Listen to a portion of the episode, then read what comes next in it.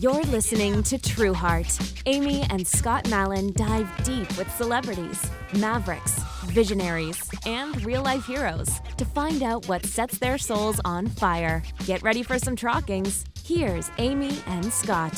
Hey, everybody, we're Amy and Scott Mallon, and you're watching or listening to True Heart. We are so happy to have you with us for another amazing episode. Don't forget to head on over to wherever podcasts are found to subscribe. And if you want the full experience, you can find us on YouTube and subscribe there. And you can leave us a five star rating or a positive review. We really appreciate it. It helps us grow our community. And don't forget, if you're ever searching the web, uh, head over to trueheart.com and search the web through our search engine. It powers donations every single time you search. It's easy and free and it helps raise money for six amazing nonprofits that are out there protecting the planet, literally saving lives, like Smile Train, who we're going to talk a lot about today, uh, promoting animal welfare, feeding the hungry around the world, uh, supporting our youth, and also fighting for equality. You get to do all that stuff, really help transform the world just by searching the web. Yeah, so please join our community. We'd love to have you with us. And today's episode is really special because we're entrepreneurs. Scott and I have owned our own businesses for over two decades. We know how hard it is. It's a wild, crazy, beautiful roller coaster ride. There's tough days, but there's also beautiful, amazing days. Um, but you just have to never give up and you always have to keep pushing forward. And, you know, as people who've bootstrapped our businesses, we know that there's lots of challenges and adversity to overcome. But I think if you can find a mentor, someone who's been there, done that, um, found a lot of success in your industry, that you can learn from his or her failures or successes, there's so much value in that. Someone who's cheering you on and giving you counsel. One of today's guests, uh, Dave Liu, has um, been uh, a mentor to us over the last few months that we've had the pleasure of knowing him. And we're so grateful for his support and being able to bounce ideas off of him. So it's incredible to share his inspiring story and his journey on today's show as well as welcome an absolutely incredible 11 year old boy named Zach Pagan and his amazing mama, Allison, to share their family story and how the three of them are interconnected with a charity that we love so much, Smile Train. Yeah, I, I, I just want to say that, you know, Amy and I have always kind of started our own businesses and kind of, you know, done our own thing and it's a beautiful thing you know but you don't get that stable paycheck. You're not you know have that same security. On the flip side get to wake up every day and do something you really want to do something that you started that you believe in. And if you do that if you're willing to put in the time and the work and just be scrappy uh, the reward is also much greater at the end of it because not just talking about financial, but just the fact that you put something out into the world that you believed in and people responded to, and it helped made people's lives a little better, maybe made the world a little bit better. And so, talking and finding someone like Dave, who's just such a industry pro and has mentored a lot of people, it's so invaluable. And uh, the things that you know we're to talk to Dave about a lot of the stuff's not you're not going to read in books. This is stuff you learn, you know, at the school of hard knocks just by going out there and doing it. And absolutely, that's what we want to really get into. You know, talk to him about, hey, hey, how do you really, you know, how did you do it? You know, and how how can other people do what you did? So let's meet today's guests and have a great time. Dave Liu is a 30 year veteran from Wall Street and Silicon Valley He's raised $15 billion for hundreds of companies, started four companies, and had multiple billion dollar exits as an investor. He's the author of a career book, The Way of the Wall Street Warrior Conquer the Corporate Game Using Tips, Tricks, and Smart Cuts. Dave is a graduate of the Wharton School and he received his MBA from Harvard Business School. One of the coolest things about Dave is that he's overcome adversity and pays forward his blessings to help others. He was born with a severe case of a bilateral cleft lip and palate and underwent almost a dozen surgeries throughout his childhood. Dave overcame hearing and speech difficulties common to cleft children and has dedicated his life to helping disadvantaged communities. He's a big supporter of Smile Train and numerous other deserving causes. Let's get into it with today's guest, Dave Liu. All right. So, Dave, let's jump into your personal story because it's fascinating and inspiring. And, you know, most people don't realize that globally, every three minutes, a baby is born with um, a cleft. And many kids with clefts experience difficulties with breathing and speaking and eating and hearing and so many different challenges in their life. So, what was it like um, for you um, being born with a severe cleft lip and palate and undergoing almost a dozen surgeries in your childhood? Yeah, so it's it's a it's a really strange uh, you know experience growing up with it because you and I don't even remember how young I was, but it probably was five or six, where for many years you just don't realize that you have these scars uh, on your face and you have your own view of what's normal um, because you're surrounded by you know people that love you primarily like your mother and your father and your brothers and they they don't react any differently to you um, and so i remember and it might have been kind of the early times I, I first started going to school when i started getting really weird stares and you know, it never dawned on me that, you know, the scars on my face would be, uh, you know, jarring or upsetting or, uh, you know, even even spark like, you know, weird, you know, staring behavior. And so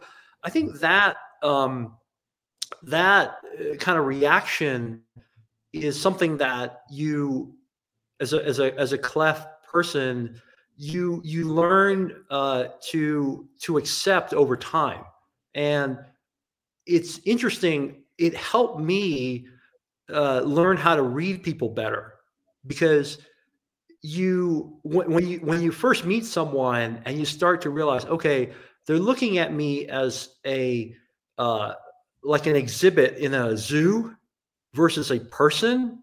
Mm-hmm. You you pick up those uh, uh, reactions instinctively.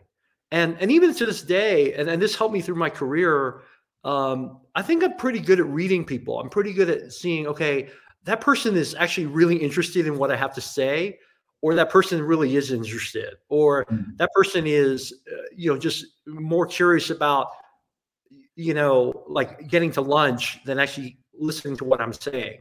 So I think that uh, growing up with a cleft, um, you know, although was very challenging because you, you know unless you grow up in a world where you're constantly stared at as a curiosity it's really it's really hard to explain what that feels like um, you you just learn to live with it and and you learn to have really thick skin.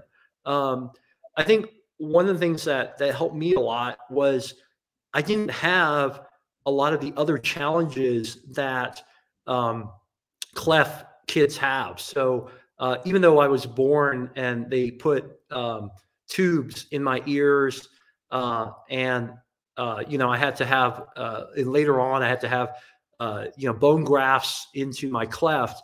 Um, I didn't suffer uh, hearing disabilities, nor did I have major speech impediments. my my voice is even now a little nasally, but you know, certainly you can understand what I'm saying. and so aside from the uh, pr- pretty obvious scars that I had on my face uh, uh, until I grew, grew this mustache, um, you know, I, I didn't really uh, have a lot of the other challenges that I think uh, kids have. But look, I mean, one one of the things that is really tough when you're growing up uh, is I think kids in particular need to have north stars. They need to have, you know, from their parents their friends, mentors, that fun uncle or uh, friend, you know, they, they need people to look up to and say, okay, uh, you know, I look at my dad and I go like, okay, that's what a man is supposed to be like. Or I look at my mom and go, that's what a, a woman supposed to be like. Um, when when you're when you're born with a cleft, um, it's very challenging to find uh, people, mentors uh, to look at and go like, oh, okay, that person grew grew up with the same thing I have, and it didn't stop them from being super successful. Um, and so I I remember in my early uh, teenage years, um, I started to think about okay, um, you know, I wonder how this is going to impact me uh, career wise and for the rest of my life. And at that at that point, you know, I was I was still uh, you know very introverted. I was uh, obese. Uh, I, I, escaped in food, uh, and I, I, will say honestly, I, I, don't think I really had a lot of friends. Uh, and so I, I I did remember thinking about like, okay, what what will where will my life lead? And so I remember asking my mother like who who else has what I have? Because I, I grew up in Asia in Hong Kong and um, I actually never saw another cleft person until I came to the United States. Uh, wow. And so I was the only one, the, the, only cleft person I ever saw was me every day in the mirror. Uh, and so I, uh, I, I, searched for, um, you know, people to look up to, mentors, and there were none. I couldn't find anybody. The, the only, the only person my mom ever raised with me was an actor, Stacy Keach, uh, who, who played um, you know, Mike Hammer on a TV show. Uh, yeah. And but that was it. And you know, obviously, I have nothing in common with this guy, right? right. And and you know, it, it carried through. I think if I'm really honest about it, I, I, think it really carried me through even through college. Like I wasn't, you know, I, I definitely had a, a, a, broader group of friends, but uh, I didn't I didn't turn into a, a you know, I think nowadays the people that know me, I think view me more, much more extroverted. But I, I didn't, I didn't turn into that probably until earlier, um, you know, in my career, honestly. So, kind of in my early twenties, early to mid twenties, and I still remember when when I was going up the corporate ladder, uh, and I was kind of a, a really, really good worker bee you know, junior guy, didn't didn't say much, you know, just kind of was really good at numbers. I remember thinking that, wow, I'm, I'm looking around and, you know, people like that don't seem to get very far. Uh, and I, I, I had really big ambitions for myself. I, I wanted to make a lot of money because I needed to take care of myself and my family.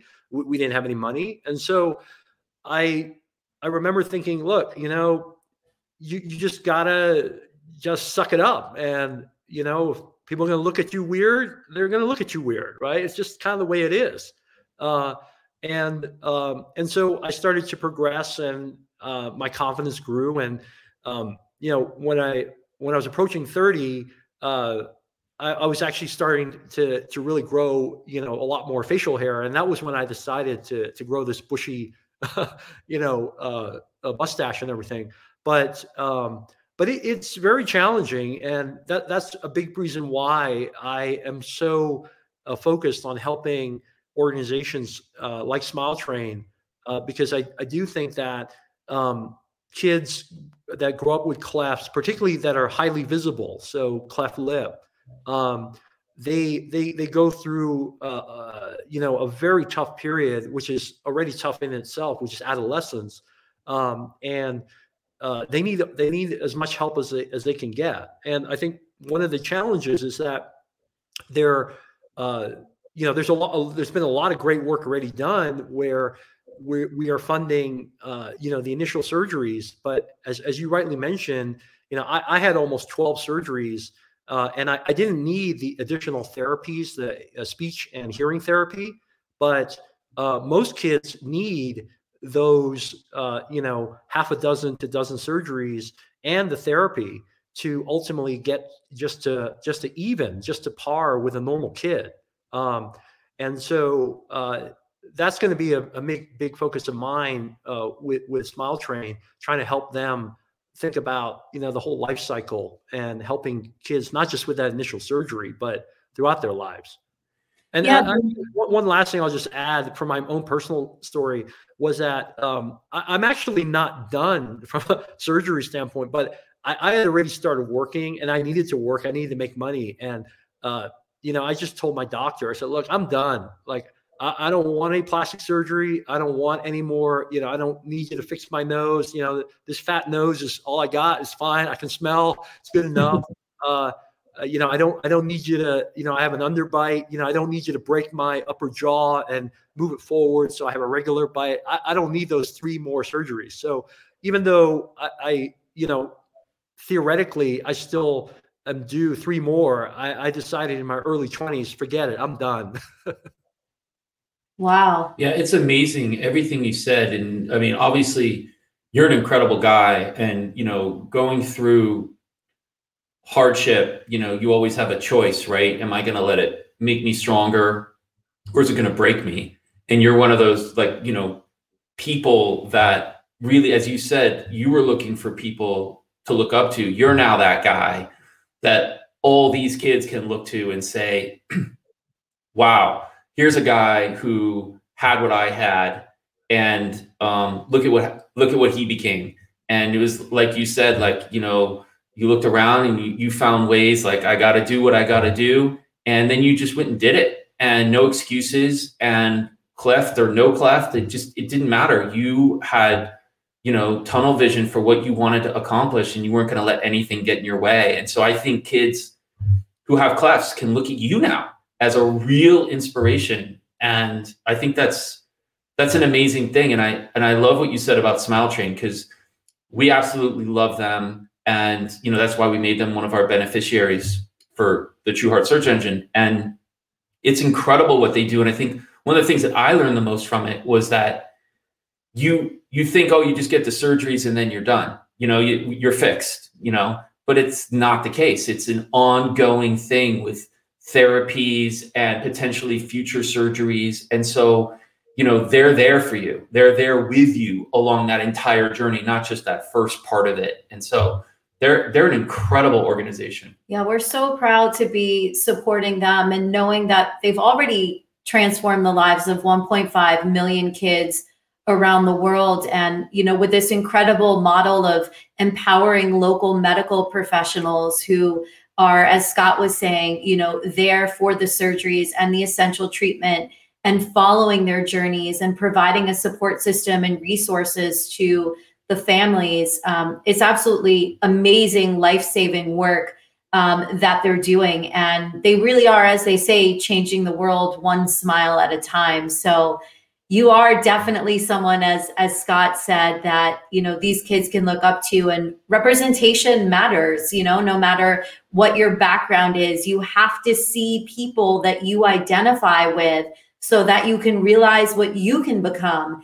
And in the cleft community as you said there there aren't that many people that have come forward and really stepped into the spotlight to share their journey. And you know you're blessed to have this amazing platform as a successful entrepreneur and businessman that I think so many kids will will learn about your story um, and be inspired to know that they can also have this beautiful, full, successful life and really realize their full potential.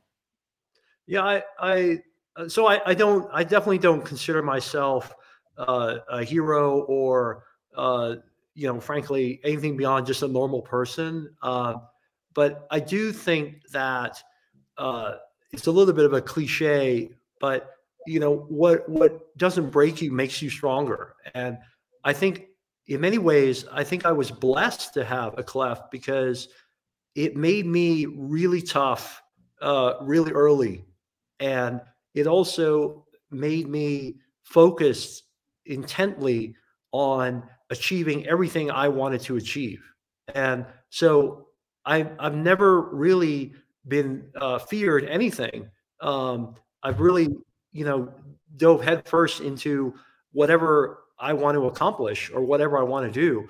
And if I can just convince one kid out there that they could be, you know, CEO of a company or, uh, you know, a, a world world's best cartoonist, like that, that's all I, that's all I really want because uh, being, being really open, you know, with you guys, there, there are definitely times where you wonder, like, you know, will will I ever, you know, be able to be viewed as anything more than just a curiosity? You know, um, as and I, and I think this is also one of the challenges uh, that a lot of kids face, and and I know that they will resonate when I say the following: um, is that you ask yourself, will I ever be loved by anybody? Um, you know obviously you know your family your your parents your mother like they, they love you unconditionally but you know when when when you grow up as this weird looking fat kid, you, you do ask yourself, like, you know, is is any anyone ever going to find me attractive, right?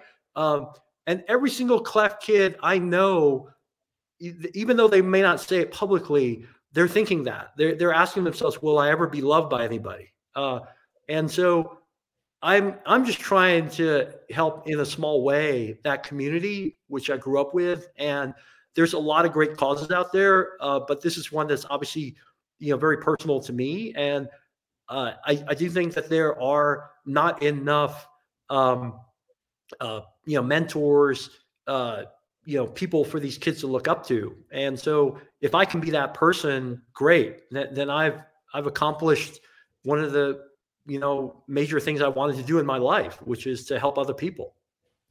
Well, that's beautiful, and I think you you already are doing that. Um, so, switching gears, Dave, we know you're fascinated by the study of human behavior.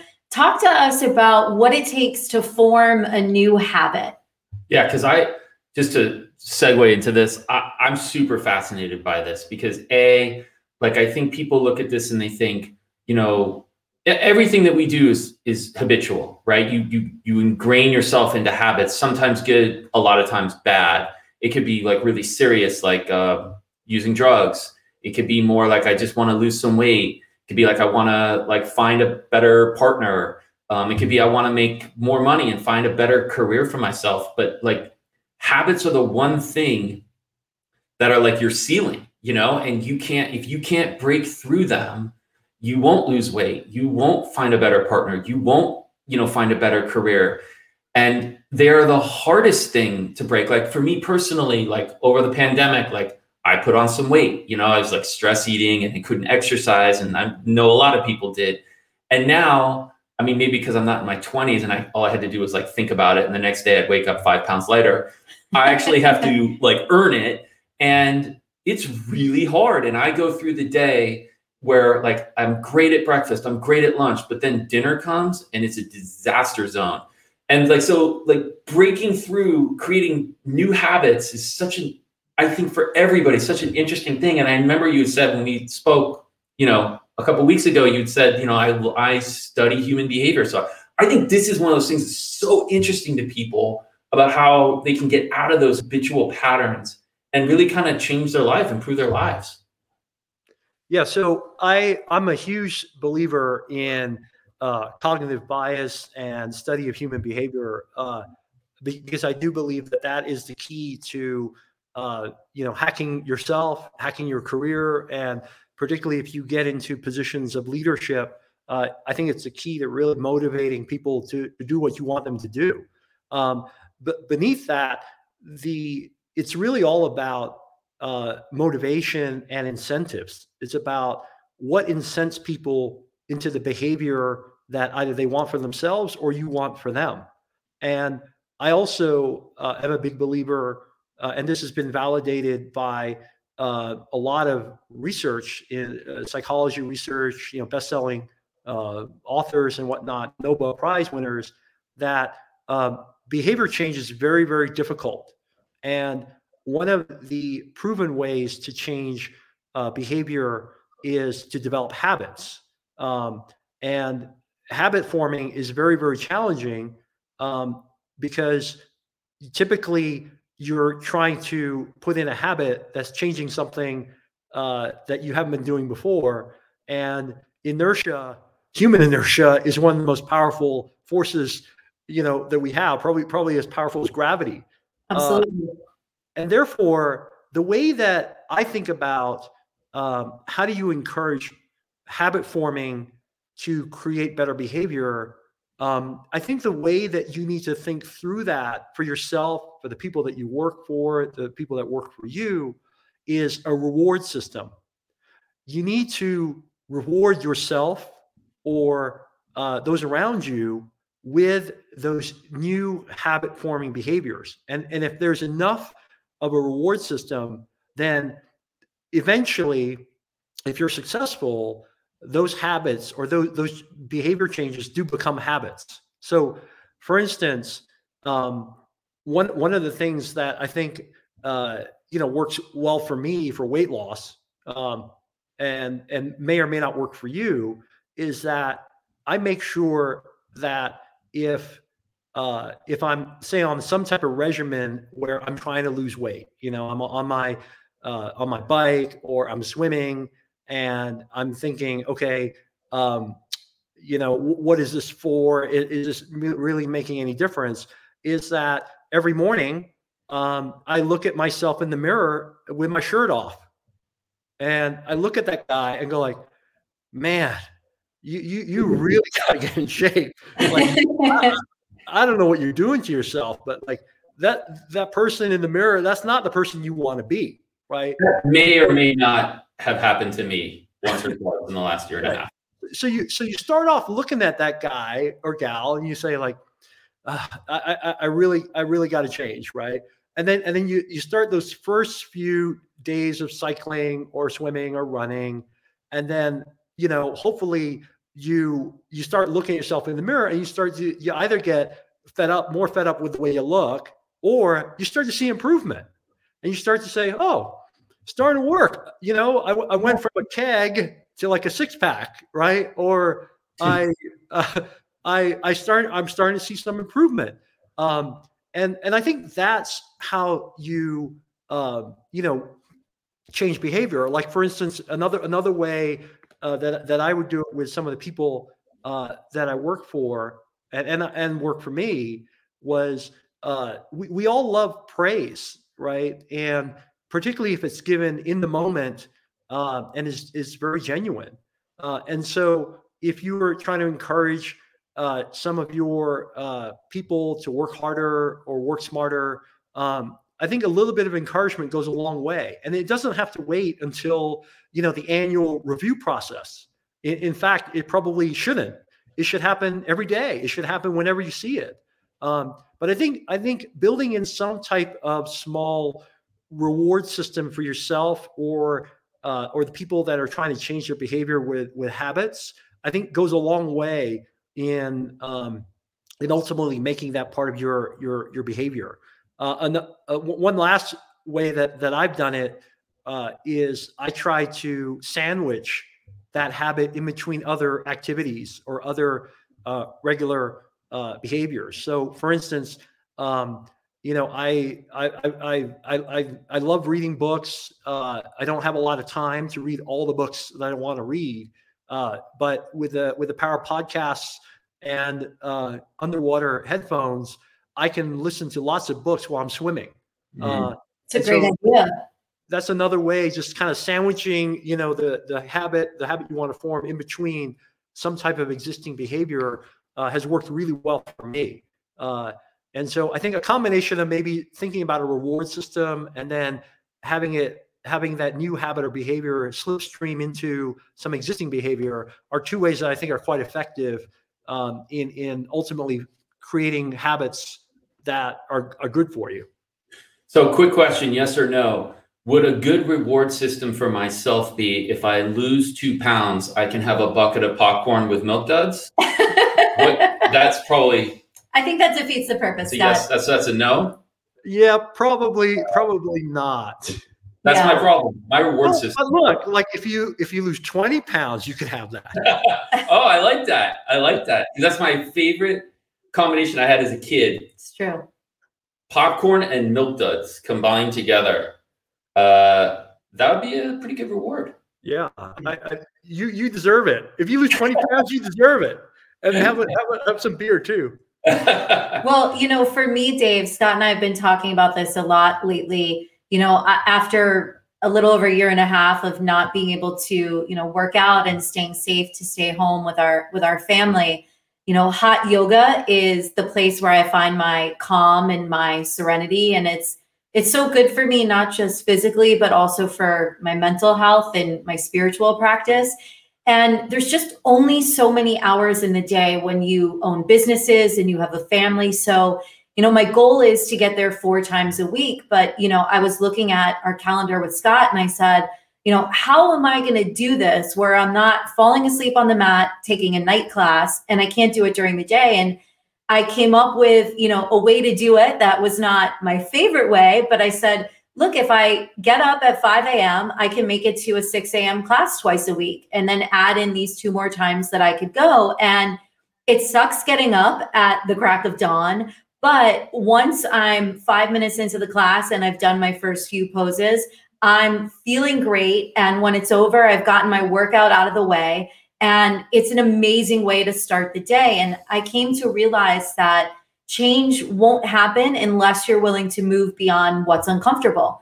So, you know, it was a small price to pay to get in this workout, which I need for me to feel like whole and good inside. And so to do it, I'm doing something that's, you know, a little bit uncomfortable. But after doing it a few times, um, you adjust and then it's no big deal. And now i'm walking in i'm high-fiving my you know yoga teacher i'm smiling and i know it's the best way for me to start my day. So i was able to form that new habit. I think there's a lot of mind over matter by just recognizing that what's on the other side was worth it for me to make this sacrifice and and move forward.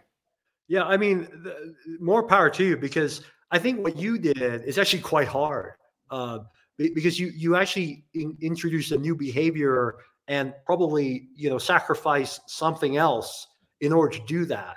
Um, and and I actually think that that's actually uh, emblematic of your personality right? I think that that sh- you're probably the type of person if if we look back in your history like you're you're able to do that right? I think most people aren't. I think most people have a really hard time. And so i think the again what, what i've found to be quite effective is this sandwich approach where you you don't actually even think of it as change. You just think okay I, have been eating sandwiches my whole life. I'm just going to add a different piece of meat in the middle or a different you know uh, ingredient with the bread. Uh, and, and one last example which, which actually worked really well for me was that i love watching television right? Like at night i love netflix. I love watching stuff right? Th- those are those are times where you're literally a potato right? You're not doing anything. Yeah. so so I, I got a stationary bike and I I basically cycle when I watch TV. And and I and I tell myself, as long as you're cycling, you can watch as much TV as you want. Right. Yeah. And and you know that's been in, incredibly helpful because like what that means is that on any given night i'm getting at least an hour maybe an hour and a half worth of you know cycle time and i'm be able to watch television so I think th- that that behavior where you're you're trying to hack it and trying to figure out a way to have it draft off of some existing behavior is probably the the the, the most likely path for people that have a hard time changing the way they do things. I love Absolutely. that. Smart. Yeah. I, I want to give my one little hack for losing weight, and that is that after dinner, I will force myself to go brush my teeth and floss and then that way, because I'm pretty lazy about wanting to like the I, then I have if I go downstairs, I'm like, I'm hungry, I kind of want to eat something. I'm like, do I really want to go brush my teeth? Like it's that big a deal. But do I really want to go brush my teeth and fly? And most of the time I'm like, I don't want to. So it saves me from the late night eating because I've gone through this thing that I don't want to have to do twice. Yeah. Yeah, that makes sense. But totally. it's but your sandwich approach is better because it it I've always been like really good about doing a lot of stuff when I have something to look forward to. And if I'm like, I'm gonna go do that, I'll do so many things that I wouldn't normally want to do because I'm looking forward to doing something that I want. And so I think it's a great idea. Well, Dave, you have this amazing new book coming out in the fall, The Way of the Wall Street Warrior. So uh, let's dig into that. Um, tell us about the inspiration uh, behind this book. Yeah, so the inspiration, like every like you've learned through this call, it, a lot of it stems from my kids. So, um, as as as you may or may not know, so I, I before I became an entrepreneur and an investor, I was a, a investment banker for a long time, almost 25 years. And uh, during that time, I rose from the what I call the janitor suite, so the entry level, all the way to managing director and co-head of an industry group. Um, and uh, during during that period of time, um, I had to adapt and change my skill set in order to to make that change uh, because there's a lot of different levels, and the skill set required at every level is quite different. Uh, one of the things I talk about in my book is to, to get into uh, the career, uh, you, you can be a master at checkers, but to get to the top, you have to become a grandmaster at chess. Mm-hmm. So it's a very different skill set along the way. Um, and uh, for a, a, lot of reasons that I share in my book, you know, I think I, I was able to do that uh, by learning about human behavior, uh, thinking about what incents people, what incents my boss, uh, and and how to get the most out of my precious hours out of the day. Now, along along the way, one of, one of the challenges is that uh, you, know Wall Street is a very competitive environment, uh, like a lot of other industries, like Silicon Valley and Hollywood. Um, but there's a lot of diversity kind of at the entry level so you see, you know, different ethnic groups, uh, a lot of women, you know, a, a, lot of diversity at the entry level. But as you get closer to the middle and the higher end of the hierarchy, a lot of that diversity disappears. And I think that a big part of the reason is that the skills required to move up the corporate ladder are not taught anywhere. Mm. They hmm. don't you I, went to I, I had the, the the privilege of going to two of the top business schools in the country and they don't they don't teach you any of that stuff, you know, uh, anywhere. And so um, what I decided to do was write down some of my tips and tricks and ideas for my boys, because uh, obviously they're they're going to be raised as Asian American, and Asian Americans. I think in particular are taught to follow the rules and keep your head down and work hard and everything will take care of itself. That's kind of a, very generic, but like that's certainly the way I was raised. And I think a lot of Asian Americans raised. And what I learned the hard way is that's not the way the real world works. Uh, work, working hard and just keeping your head down a lot of times can just be a recipe for a, a unfulfilling career uh, in middle management. So I started I started to write these things down, and the, the whole thing snowballed into uh, something where uh, a lot of people, advisors, told me, hey, you know, a lot of the things that you are uh, talking about, um, you know, c- could be helpful to uh, the new generation of people either coming into the workforce or people that are already in the workforce and trying to figure out how to rise the corporate ladder. Um, and so I put this book together. Uh, it's a labor of love. It's uh, uh, it's coming out in November uh, of this year. Uh, my publisher is Wiley, uh, who publishes a lot of business books. Um, but there there are I think a couple unique elements to the book that uh, we haven't seen before. So one is um, as far as as uh, I know, there has never been a book written by someone uh, from Wall Street from kind of the entry level to the senior level. You you you generally see two types of books. Uh, one is the entry level or junior people who have worked on Wall Street for a couple years uh, and the books usually are of the same ilk. They talk about how the industry sucks, uh, the the work life is terrible, and I got out of it before you know I lost my sanity. Uh, yeah, those are the horror stories. The horror stories, but look at all the funny things that happen on Wall Street, right? And then and then the other batch are like, you know, I'm the CEO, I'm the head, I'm the master of the universe. If if you just did what I did, you you too can be great, right? Yeah. Um, so I, I wanted to write a book that is actually a tactical guide to go up the corporate ladder. Um, so so that's one. I think it's somewhat unique from that standpoint. Second, um, as we talked about on this podcast, I'm a huge believer in an analyzing human behavior, and there have been so many in the last 20 years. There have been so many best-selling books that have talked about how to how people are irrational, uh, how they they don't necessarily think like you know in economics what we call perfect agents. Um, and so I wanted to write a tactical book to put that in use, right? So you know we all know about risk aversion, uh, we know about affinity bias, uh, we know about prospect theory, where we we tend to um, you know uh, uh, fear losses uh, twice as much as we uh, love gains. Um, but all of these Nobel Prize winning theories are all interesting. But how do you actually use that to get promoted?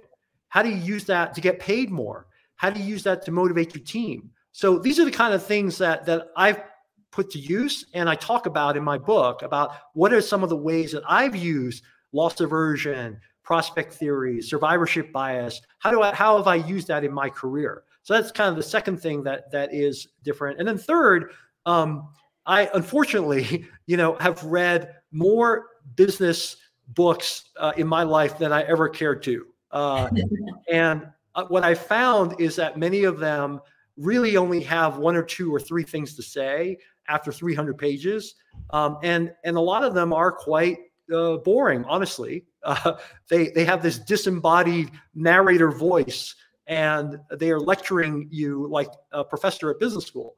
And so, um, as you probably can tell a little bit from my personality, that that's not me. And so, I wanted to write a humorous book. So I wanted to write a book that, even if you thought everything I talked about, uh, you know, doesn't apply to you, uh, you already knew it because you're already super successful. I still wanted to write a book that you would read and go, okay, you know, yeah, I'm not sure there's anything in here for me, but the guy's kind of funny and I enjoy reading this. So, um, you know, my book is written in kind of a humor, humorous, irreverent style. You know, I I put cartoons in between each chapter. Uh, so my hope is that when people, uh, you know, read the book, they'll say, okay, this is kind of a different type, take on the career book category. Uh, and I and I learned a few things, you know, from reading this guy's book. It sounds amazing. I can't wait to read it. Yeah, I mean, me too. It sounds great. You you have so many pearls of wisdom that you've dropped just on, you know, this chat that we've had that I know, you know, with your humorous take on showing the trajectory of, as you said, going from the janitor suite to the C suite, um, that's going to really fire up a lot of people and give them that crash course that they need. And I, I know you refer to it as smart cuts, which is awesome, but just showing people those easy tips and tricks um, that they can apply in their own lives, whether they're, you know, uh, dreaming of a career in Wall Street or in any other um, industry. I think these are lessons that are applicable for all. Yeah, for me, uh, I find it uh, any story that's that kind of gives you the beginning to the end in terms of like your career path is so valuable because like take actors for example like i've always wondered like well how did how did that happen i mean it's such an incredibly difficult industry uh, you know how, how did you go from like being discovered to all of a sudden you're a major superstar and they tend to gloss over a lot of the they'll talk about them as a child and then they'll they kind of gloss over the whole part where it's like i was like living out of my car and i was going to like that part get, kind of gets glossed over. And to me that's the most interesting part is how did you actually do it?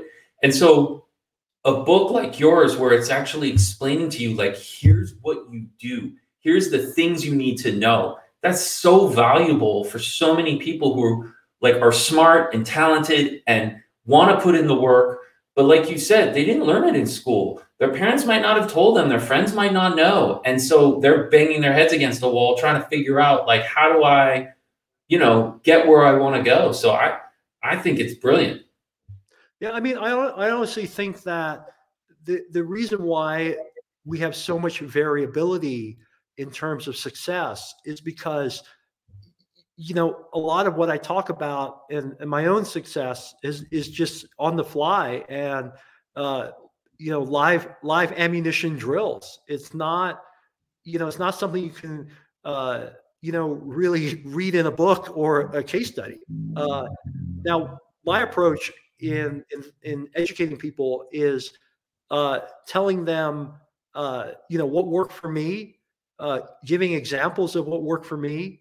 Um, but really just opening their mind to that there are other ways to think about uh, how to get promoted or there are other ways to think about you know how to get paid more. Uh, and some sometimes it's not obvious to people that you need to learn these uh, these rules of the game and and you need to understand that you know the, the rules are fluid and and you're really just developing skills that apply in lots of different situations to be successful.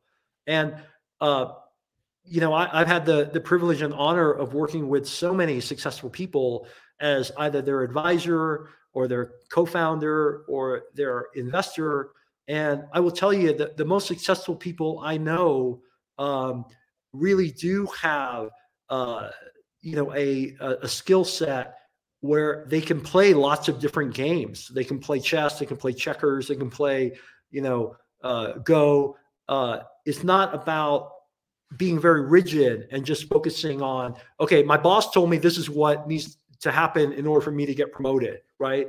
Um, yeah you you certainly need to listen to your boss and and and your peers and understand how that happens. But the, the people that i know that are really successful uh, play that game but also think about okay not doing anything illegal or unethical but how do i how do i use this the game to my advantage? How do i get ahead so that i'm not toiling toiling away at the same job when I hit middle age, or heaven forbid, you know, retire, uh, you know, stuck in the same career and look back and go like, what did I, what did I do for 30, 40 years? Hey, everybody. We hope you're enjoying today's show. Don't forget, head on over wherever podcasts are found or to YouTube if you want the full experience and subscribe. And if you're loving the show, you can leave us a positive review or give us a five star rating. It means the world to us. Today's show is brought to you by our friends at Tushy. Are you still wiping your butt with all that toilet paper you hoarded last year? How's that going for you? Let me introduce you to a new way to clean after you handle your business. Meet Hello Tushy. Tushy is the modern bidet that easily clips to any toilet and installs in just 10 minutes. Starting at just $99, Tushy sprays a precise stream of clean water and washes away all of that literal crap that toilet paper leaves behind. Upgrade your bathroom experience by going to Hello Tushy, T U S H Y dot com. That's HelloTushy.com. Tushy saves the environment and reduces your carbon butt print. Tushy saves you money on toilet paper and Tushy saves your butt. Go to Hello Tushy that's T U S H Y dot com. Stop wiping, start washing with Tushy. True Heart is brought to you by This Saves Lives. This Saves Lives is a ridiculously delicious food brand that gives back. Every single purchase sends life saving food to a child in need. Co founders Kristen Bell, Ryan Devlin, Todd Grinnell, and Ravi Patel launched This Saves Lives with a simple motto Buy a bar, feed a child, we eat together. Now, with more than just bars, their products contain premium ingredients and are non GMO, gluten free, and kosher dairy. Their unique line of kids' products all contain one full serving of fruits and vegetables and are safe for school. To buy their ridiculously delicious snacks, head on over to thissaveslives.com. True Heart is brought to you by Half United. For over a decade, lifestyle brand Half United has been using fashion to feed people all over the world. To break the cycle of generational poverty, the community provides gainful employment to local artisans in vulnerable communities who create their handmade and sustainable products. For every Half United product purchased, seven meals are given to a child in need. Half United has donated over 1 million meals to date. Shop their beautiful jewelry, teas, handbags, and home accessories at halfunited.com and help fight global hunger. True Heart is brought to you by Brothers Meatballs. Say ciao to tradition and hello to your new favorite plant based Italian bistro in Los Angeles, Brothers Meatballs. Brothers Meatballs was founded by brothers and food industry veterans Mauro and Sergio Corbia, who hail from the Isle of Sardinia, Italy. When they joined forces with second generation Italian chef Mark Middleman, their self proclaimed brother from another mother, the concept for Brothers Meatballs was born. Mauro was the founder and creator of Mauro's Cafe inside Fred Segal, a long standing LA hotspot. Dissatisfied with the amount of plant based dining options, reminiscent of the home cooked meals their mother once made, the brothers were determined to create a menu so delicious it would appeal to herbivores and omnivores alike. Inspired by the food Mama so lovingly prepared for Sunday suppers, these meatballs are a modern take on a family classic. All menu items are 100% plant based and made with Mama's secret ingredient, love. Angelinos can order lunch and dinner Wednesday through Sunday at brothersmeatballs.com. Since Dave talked about his work with Smile Train, one of our favorite nonprofits, we wanted to do something special and invite one of the inspiring kids who receive life saving care from Smile Train on the show. Check it out.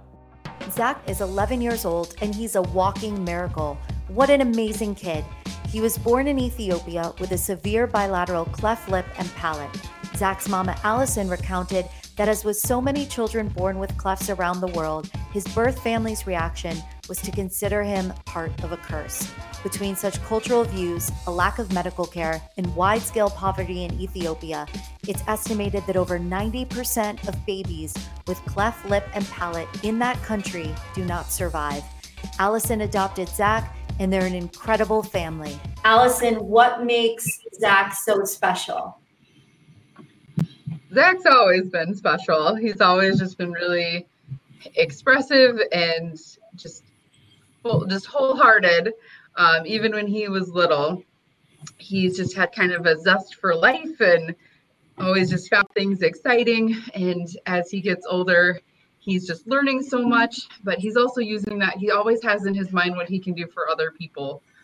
Um, he's just got that kind of extroverted charisma. He likes to entertain, likes to make other people smile as well. So he's just always giving.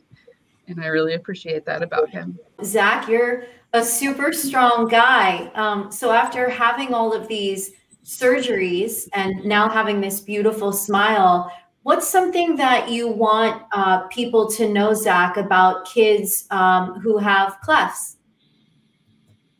Um, well, I want them to know that um, it's going to be okay when they go through their 11th surgery or whatever surgery they are uh, on, and that um, that it will help them have a nice smile. So, um, Zach, what does Smile Train mean to you? Why is this organization so important to you? Um, Smile Train is important to me because um, they help me with my with my cleft lip and palate, and it, that means um a lot to me. So I just really want to help help Smile Train. Hey everyone, we have some big news.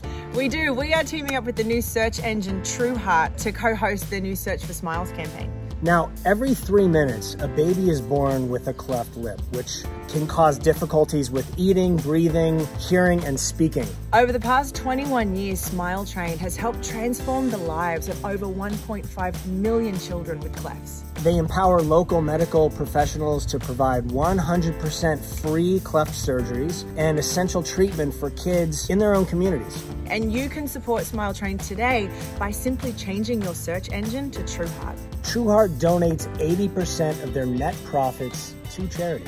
And your searches will power donations to Smile Train and five other amazing charities. So make the switch to TrueHeart. I mean seriously, it just it just takes a few seconds and it's free. So go to trueheart.com and help change the world one smile at a time. Hey guys, don't forget to subscribe to True Heart. You can also leave us a great five star review if you're feeling uh, especially rambunctious. We would love that and be very grateful. You can also find us on YouTube if you want the full show experience, and you can subscribe there. And we want to give a special shout out and thank you to today's guests, Dave Liu, Zach, and Allison Pagan. It was wonderful having you with us, and we're so glad we got to share your inspiring stories. And don't forget, we'd love to have you as part of our True Heart community. You can start searching with us at trueheart.com, where you can change the world with every search. Don't forget, too, that also donates and raises money for Smile Train, who we've been talking about today. Yes, and our five other incredible charities that we're so proud to support Global Green, Action Against Hunger, PFLAG National, Four Paws for Ability, and Variety Boys and Girls Club. So, shout out to all six of our amazing nonprofit partners and the incredible work that they're doing on the front lines every day, creating change in communities around the world. So, keep it locked here. We have another amazing show for you next week. We have an incredible lineup of guests this season, and we're just having a great time making the show for all of you. So we hope you're loving it as much as we are. And um, we're going to see you next week.